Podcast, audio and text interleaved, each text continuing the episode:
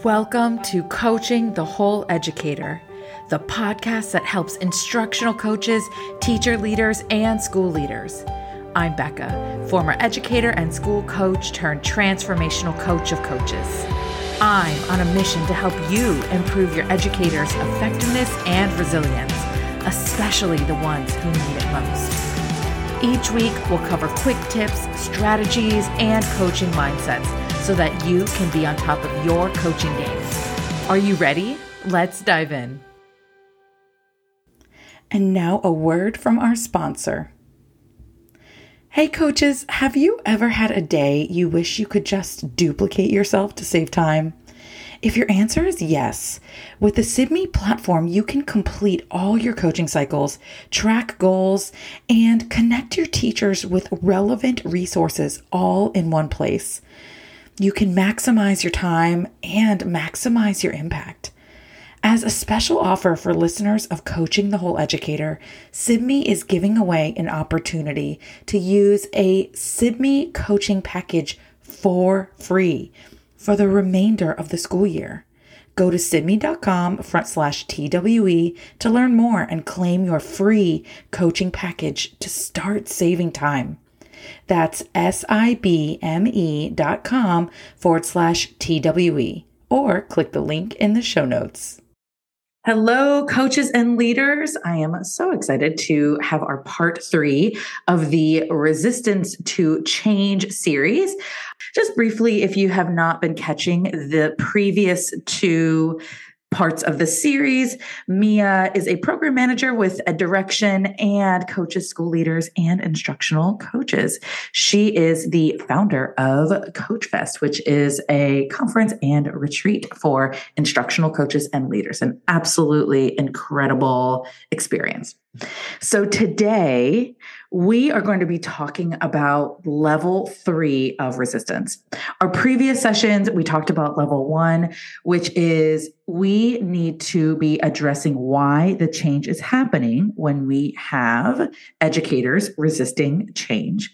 And level two is the need to build trust. That if someone is resisting change, they might not trust the leader or the change itself. And so we need to be really building that foundation of trust with our educators that we are asking to change, right? And so today, the third level is really about building capacity. So we are going to be talking about how to build the skill and knowledge set of the educators at our school. Here's the thing most of the time, in schools when I'm going into coach educators and school leaders, I see the leadership of schools skipping to this stage. Do not skip to this level. Okay.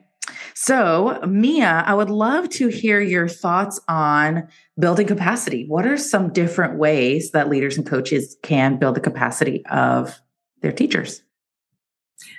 Well, first of all, I 100% agree with you that um, a lot of people skip to this part, um, and the building the foundation of really understanding the why will make this part so much easier and go so much faster. So we can't, you know, reiterate that enough. Once you get to this part, though, I think one of the the fastest ways to build capacity and to get people implementing at a high level of fidelity is through meaningful feedback. So you want to uh, prepare your staff for this meaningful feedback. You want to lay that foundation of, again, why are we giving feedback? How are we going to give feedback? What types of feedback can you expect? If you can make that crystal clear in the beginning and kind of set up the systems and processes for effective feedback, then people will be much more open to it. Um, it will, you know, take away some of the fear that intrinsically comes with getting feedback. And then you can really get specific on the change you're implementing and how you can take those baby steps to improve day by day, um, little by little, because that's really how the incredible growth happens over time. You know, part of building capacity, right? Learning new things isn't just simply in isolation. It's not like I'm teaching you a new thing and you're going to go learn it. There's a lot of mindsets that impact our ability to learn new things. And, you know, I think about the kind of anxiety someone might have if they are asked to change. They don't know how to implement the change, and then they're being held accountable to have that change happen. And so, you know, I think about mindsets as a really important factor that impacts potentially someone's willingness and ability to learn new information. It really does. And mindsets don't typically change overnight. So it's like that slow drip of messaging mm-hmm. of, um, you know, why the change is positive and why we're doing this and how everybody can contribute to the change in a positive way and how it's going to be good for staff and students. I think um, those things are really important and it it really brings to mind a very specific example in my own life that I can share with you when I was completely resistant to change. I was working at a school and we were going through um, moving to data informed instruction. And this is something I had very little training in at the time. I didn't know why we were doing it. Um, we had a lot of people coming into our classrooms and watching us and telling us on a daily basis what we were doing wrong. And so the anxiety was very high and the buy in was quite low. And now looking back on it, I can tell you that over time, and through the process of doing it and doing it with a team that I trusted, even though at the time the leadership was not where the trust was, then I can say, yes, I can see how beneficial that was for me to grow as an educator. It was definitely beneficial for my students. My instruction got so much better, but the resistance level at the beginning of that was very high. Yeah. And, you know, I, I think about the need for you to understand why that was happening. And even though it sounds like they were giving regular feedback, it was ineffective because you didn't actually know why this was happening. You weren't bought in. Right. Resistance isn't a bad thing. And we label it as something bad, but mm-hmm. it's really just fear. Mm-hmm. It's fear disguised as, you know, anger and defiance and and the behaviors that we see come out in people. But we if we can get to the bottom of where the fear is coming from mm-hmm. and address that at, mm-hmm. while we're teaching these skills. And so just imagine if what I went through with data informed instruction, if we had had a coach who along the way on a daily or weekly basis was saying, okay, here, let's look at this one thing that you did. Here's what you did well. Here's one little tweak you can do to make it better. And then, you know, you would see that progress over time, but you felt supported through the whole process. Imagine how different that would have been. Yes, exactly. I have a friend that calls it tiny tweaks. Mm-hmm. And some educators really need much more of that tiny step by tiny step. And a lot of it is really managing their anxiety. It's not their capacity to learn something new. It's actually the underlying thoughts about learning something new. Is it worth the risk? Is it not worth the risk? Right.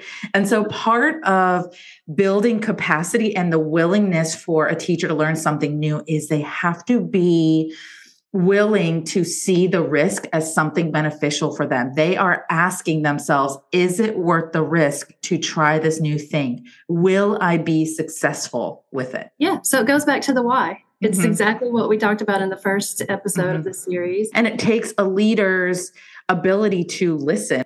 It takes a leader's ability to listen to really sort out at what level educators are at, right? Not just skip to this building capacity level, but are they needing to know the why again? And, you know, if not, if they're really bought into the why, what skills do they need? And how do they need to be taught? So I want to shift into creating a culture of learning.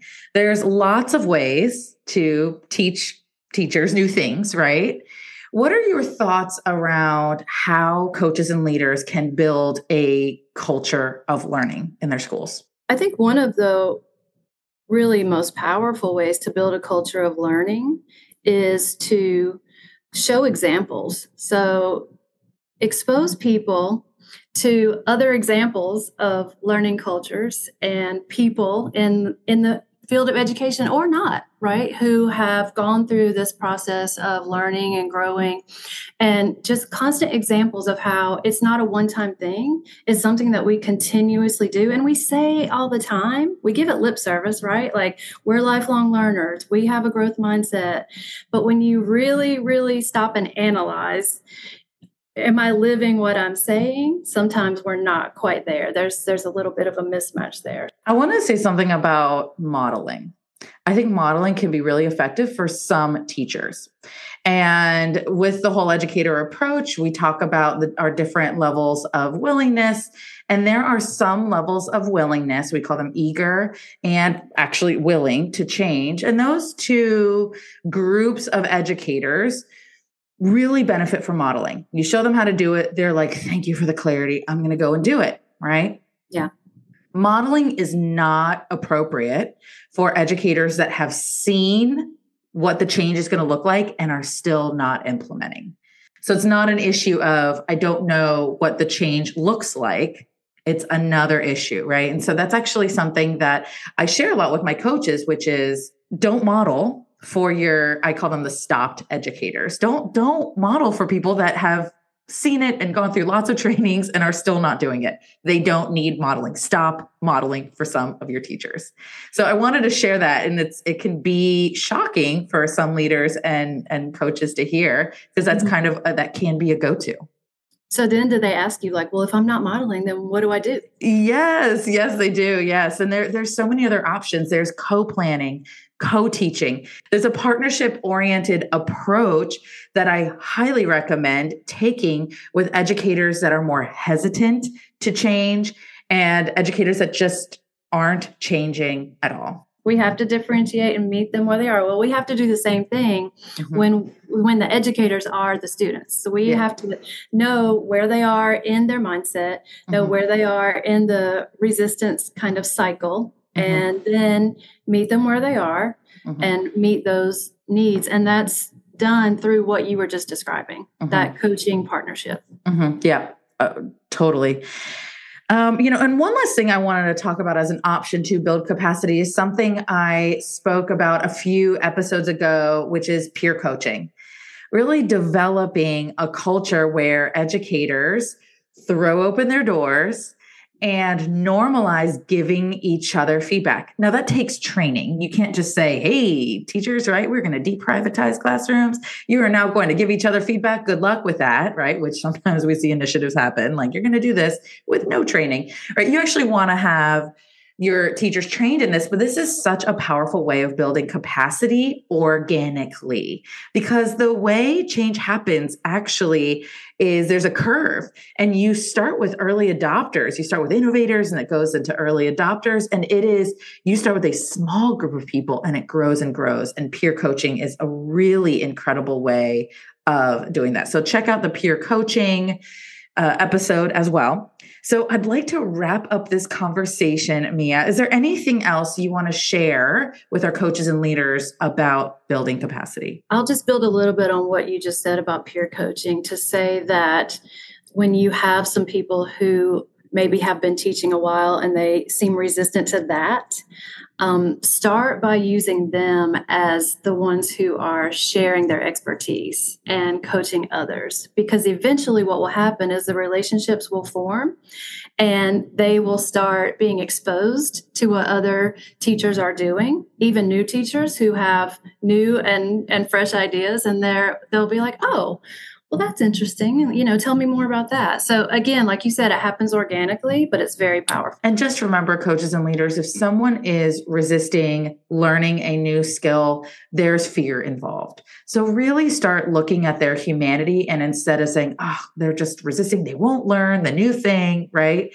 Ask yourself what are they afraid of? And we will be following up with our final level four of resistance next week See you soon.